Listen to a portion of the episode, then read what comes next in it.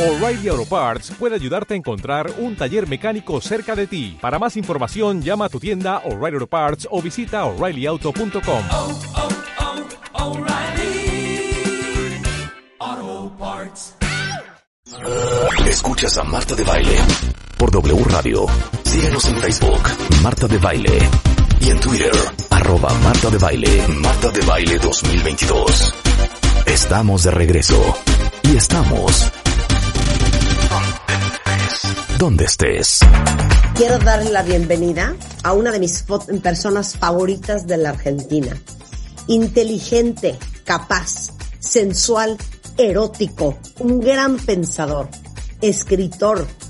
eh, ¿Y qué más me falta? Y una No linda persona. creo que como esa persona no vino, van a tener que entrevistar a mí. Claro, Jorge Bucay está con nosotros. Saben que es un gran terapeuta gestáltico, eh, escritor argentino.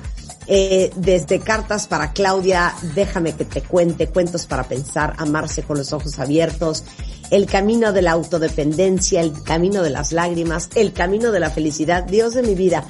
Ya hicimos la cuenta, Jorge y yo, creo que son más de 32 libros. Bienvenido, mi queridísimo Jorge. Qué alegría verte tan bien y tan guapo. Y gracias por conectarte con nosotros desde Buenos Aires, Argentina. El tema que nos ocupa es algo que varias veces he preguntado en este programa, Jorge, a todos. Y voy a hacer un ejercicio de reflexión. ¿Quién de ustedes, cuentavientes, en algún momento de su vida se han parado y a veces solito uno en sus pensamientos dices, ¿y todo esto para qué? O sea, ¿qué es esto?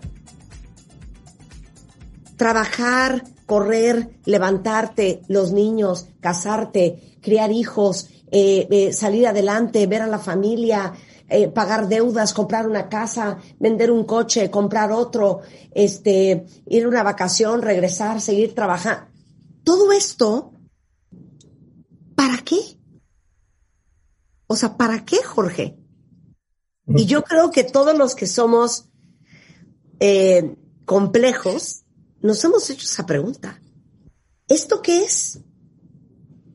La verdad es que sí, y me parece a mí que es una pregunta existencial importantísima, ¿no? Importantísimo. Y, y- y creo que uno se la contesta varias veces a lo largo de su vida y varias veces también descarta lo que se contestó antes, ¿no? Porque también es cierto que si entendemos el sentido de la vida en, en su propia significado, digamos, sentido se parece bastante a propósito. Y los propósitos no duran para siempre. Entonces lo que antes podía ser mi propósito, podría suceder que hoy ya no lo sea. Y si lo que antes era mi propósito ya no lo es hoy, todo lo que yo haya construido en función de ese propósito no tiene más sentido.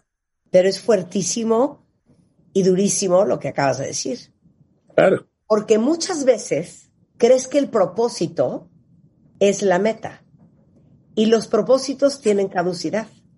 Y los propósitos a veces pierden su encanto y su magia.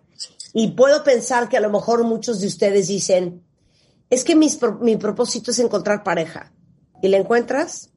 Y luego, y mi propósito es casarme. Y te casas. Y luego, y mi propósito es lograr tener ese hijo que tanto quiero. Y lo tienes. Y luego, y mi propósito es hacer dinero o comprarme una casa. Y lo logras. Y luego. ¿No?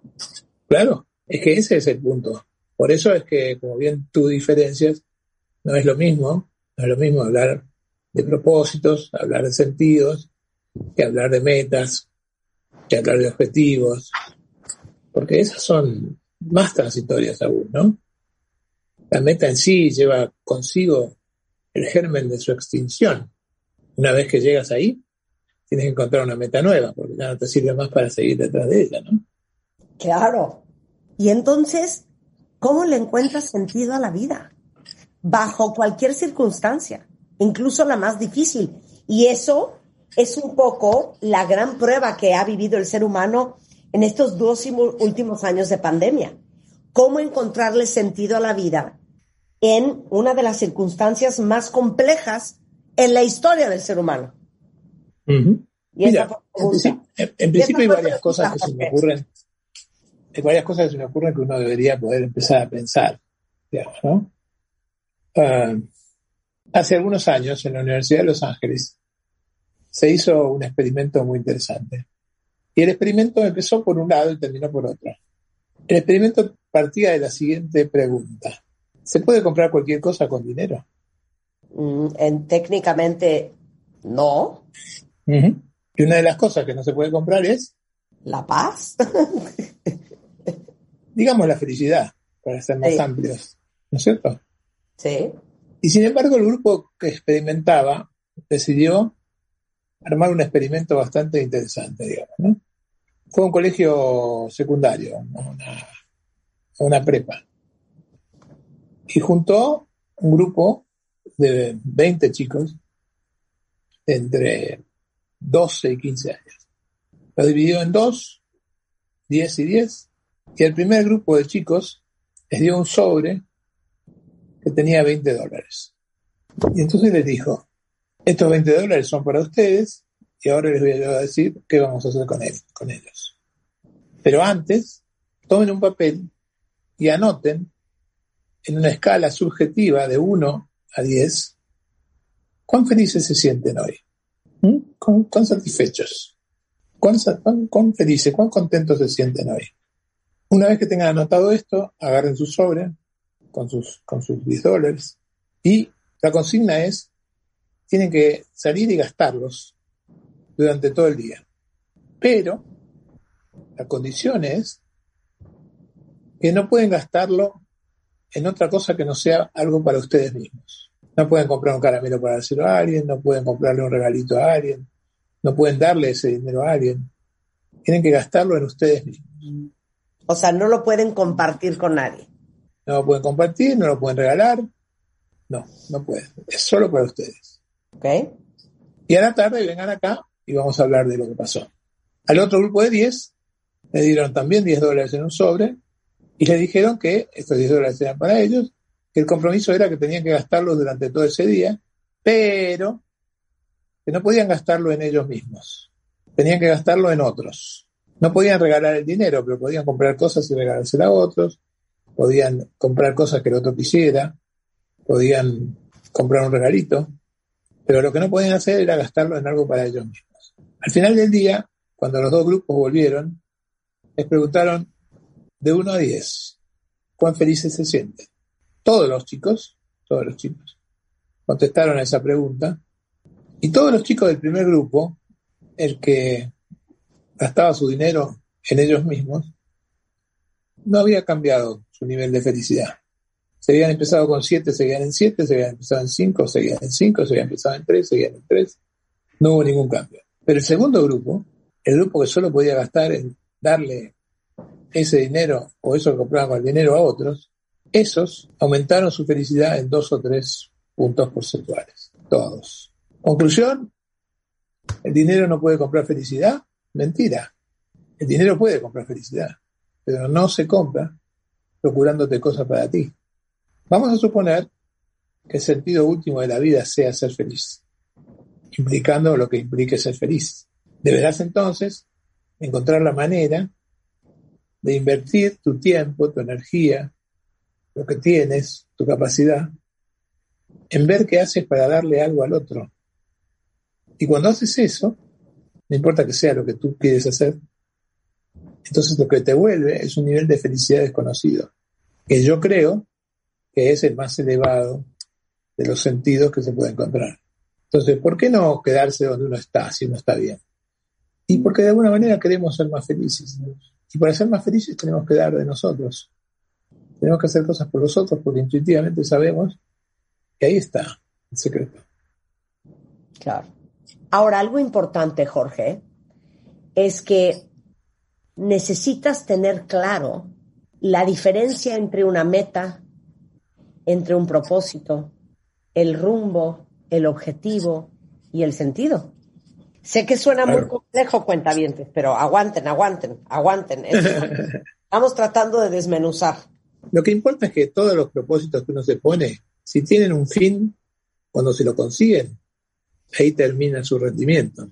En cambio, si nosotros tenemos una, una elección de un horizonte que se renueva a sí mismo y que podemos ir siempre en esa dirección, pero nunca llegaremos, como el horizonte, entonces puedes tener un rumbo todo el tiempo sin necesidad de cambiarlo. Y te puede dar la felicidad de estar encaminado en esa dirección, aunque no consigas el resultado. Porque la felicidad no es un resultado. La felicidad no es haber llegado a ningún punto. La felicidad es una forma de recorrer el camino, no son las cosas que uno consigue. Entonces, en una sociedad que todo el tiempo te vende que si tienes esto y aquello y lo otro y lo demás allá, entonces vas a ser más feliz.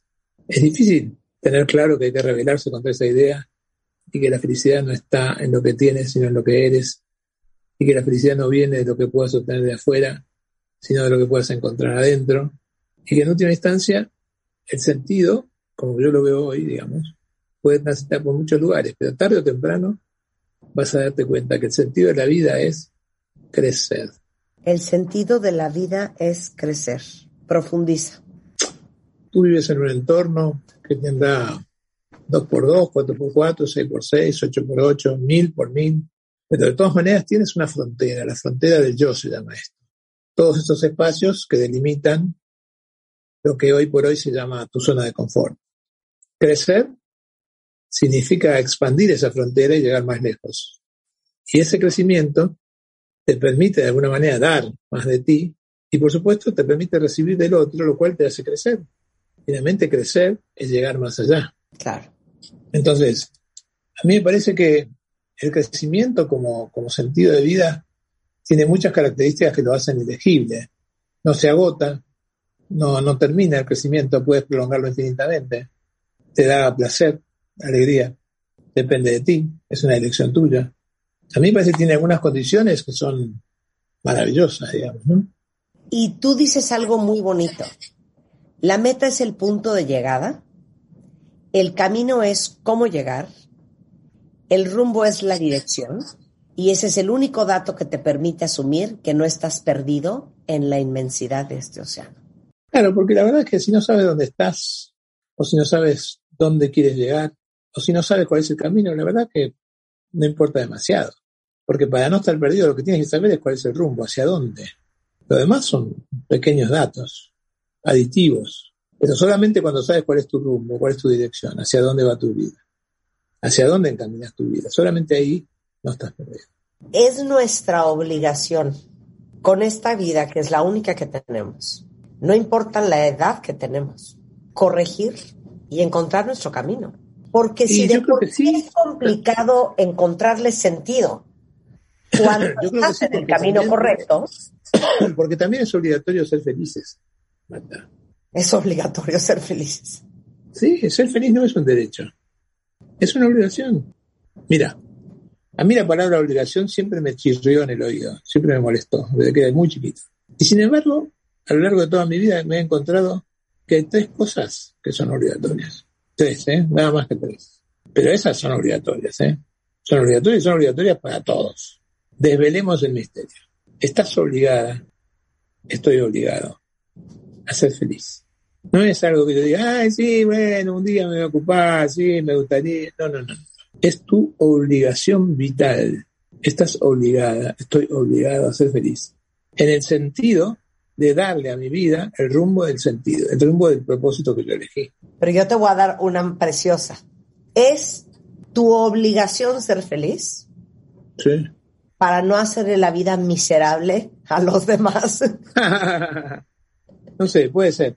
Pero es una, este es un compromiso obligatorio, no es un derecho ni una condición, es una, una- una obligación. Tienes que trabajar, hacer lo necesario, lo posible y lo imposible para ser feliz. Primera obligación. Segunda obligación.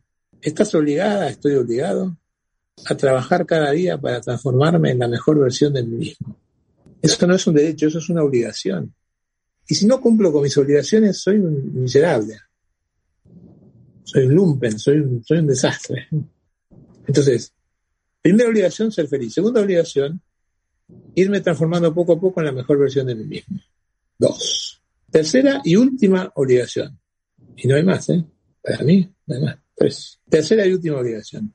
Estás obligada, estoy obligado, a ayudar a lo largo de toda tu vida a una persona, no a un millón, ¿eh? A una persona a que conozca cuáles son sus obligaciones y las cumpla. No hace falta que ayudes a un millón, pero a una, a una tienes que haber ayudado en tu vida. No es tan difícil, bastaría con pagarle la escuela a un chico de frontera que no puede pagarse los libros. Con eso solo ya estás cumpliendo con esta última obligación. Ser feliz, transformarte en la mejor versión de ti misma y ayudar por lo menos a unas personas, a una persona a que cumpla con sus obligaciones. Qué bonito lo dijiste. En conclusión, elegir el rumbo correcto es aquel en donde estás feliz. Y nunca se es tarde para corregir el rumbo. Para corregir. Claro, pero en, en el mundo hay cambios también. ¿no? Por ejemplo, el COVID, para mi gusto, va a producir un cambio, un cambio fundamental, importantísimo, digamos, que es la materialización de cambios que ya vienen sucediendo, ¿no? Y que tienen que ver con, la, con el final del mundo competitivo, para mí. Para mí el mundo post-COVID es un mundo donde va a haber menos competitividad, mucha menos. No sé si se va a notar este año, el que viene o dentro de cinco, pero la competencia está muerta de muerte natural. ¿Por qué? Porque el mundo que viene es un mundo donde va a privar la necesidad de actuar colaborativamente. Y si uno actúa colaborativamente no hay competencia. Qué lindo, qué bonito lo que acabas de decir. Pero es que esto no es, un, no es un descubrimiento de nadie, ni es algo que alguien decidió que suceda. Esto es lo que pasó y lo que va a pasar. COVID deja detrás de sí una historia que competir para tener una casa más grande, un auto más lujoso, un vestido más caro, una figura más atractiva.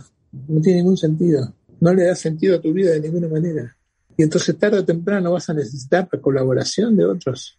Es más, una de las cosas a las que vamos a asistir tú y yo, con dolor, Marta, es que todo esto que hemos trabajado durante tantos años respecto del valor de la motivación va a pasar a segundo plano. Más importante que la motivación va a ser la pertenencia. Que yo sepa quiénes van conmigo en este camino que va en el mismo rumbo en el que yo voy. Que yo sea solidario con ellos. Que reciba su ayuda para seguir adelante. Y que todos sepamos que seguir en este rumbo es el éxito de todos. Y este es el mundo que se viene. Pero para esto habrá que deshacerse de algunos prejuicios, de algunas cosas a las que estamos acostumbrados. Pero no tengo ninguna duda que vamos en esa dirección. ¿eh? Habrás visto, como he visto yo, eh, los jóvenes que no llegan ya a las empresas diciendo, ah, ¿cuándo son los ascensos? Si yo vengo a, si yo vengo a trabajar después de hora, ¿me pagan más? ¿Cuánto pagan las horas extras? Si yo trabajo mis vacaciones, ¿tengo alguna ventaja respecto del futuro en esta empresa? No existe más. Las preguntas de hoy de los jóvenes son, ¿cuándo son las vacaciones? Si yo termino mi trabajo, ¿me puedo ir a casa sin que me lo descuenten del sueldo? ¿Cuántas veces me puedo tomar vacaciones en el año? Atención, cuentavientes. Tarde o temprano todos nos vamos a dar cuenta de nuestra fragilidad. Y nos vamos a dar cuenta que no somos autosuficientes. Ya lo sabíamos, pero hoy no va a haber ninguna duda que no somos autosuficientes. Y vamos a tener que estar tú y yo, no sé si dependiendo, pero por lo menos deseando ser el apoyo de alguien y que alguien sea el apoyo mío. Interconectados. A mí me gusta decirlo así. Si yo pongo una mano hacia arriba y pongo otra mano encima de la mano que estaba abajo, ¿no? Y me apoyo, digamos, ¿no? La sensación que yo voy a tener es que una mano, la de abajo, sostiene a la de arriba. Y la de arriba se deja sostener por la mano de abajo. Yo creo que el mundo que viene es un mundo donde siempre va a haber alguien que te sostenga y siempre va a haber alguien que necesita que lo sostengas, todo el tiempo. Los que como tú estamos acostumbrados a trabajar en esta idea de ayudar a los demás, no vamos a resentir tanto, porque lo hacemos con placer, porque es parte de nuestro sentido de vida. Los que disfrutaban de la historia de creerse autosuficientes van a sufrir mucho y les va a ir mal. Sí. Y entonces, ustedes, las mujeres, que son siempre nuestro, nuestro norte, las que nos enseñan, las que llegaron antes de que nosotros llegáramos siquiera a pensar, ustedes van a dejar, a partir de acá, y esta es mi profecía, van a dejar de buscar al amor de sus vidas. Mira tú. Y en lugar de buscar al hombre que sea el amor de sus vidas, van a empezar a buscar al hombre que llene sus vidas de amor, que es mucho mejor. Qué bonito. Bueno, ese es el deseo de Jorge Bucay para todos. ¿Cuál de tus libros hay que leer? Mira, un autor siempre cree que el último libro es el mejor que escribió. siempre le pasa. Pero de todas maneras, yo recomendaría, con todo respeto, ¿no? Yo recomendaría La Quinta Montaña, que no es mío, es de Coelho. Y que es el mejor libro de Coelho, sin lugar a dudas, ¿no? La Quinta Montaña. Eh, porque creo que es un libro que habla sobre la rebeldía. ¿no? Y la rebeldía es parte del encuentro de la verdad. Pero Jorge tiene una lista de libros enorme, increíble. Eh, lo pueden checar igualmente en Jorge Bucayo Oficial en Instagram, en YouTube es Bucayo Oficial. Jorge, querido, te mando un beso hasta Argentina. Gracias. Invito a todos a, a YouTube oficial, que ahí estamos con mi hijo Demián grabando videos una vez cada semana, una vez cada dos semanas, y pensando compartidamente en esto que acabo de decir, la historia de el mundo que viene es un mundo colaborativo. Buenísimo. Un beso, Jorge. Chao, hermosa. Hacemos una pausa, cuentavientes, no se vayan, ya volvemos en W Radio.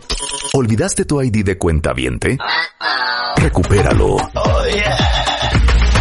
En martadebaile.com. Y participa en todas nuestras alegrías. Marta de Baile 2022. Estamos de regreso.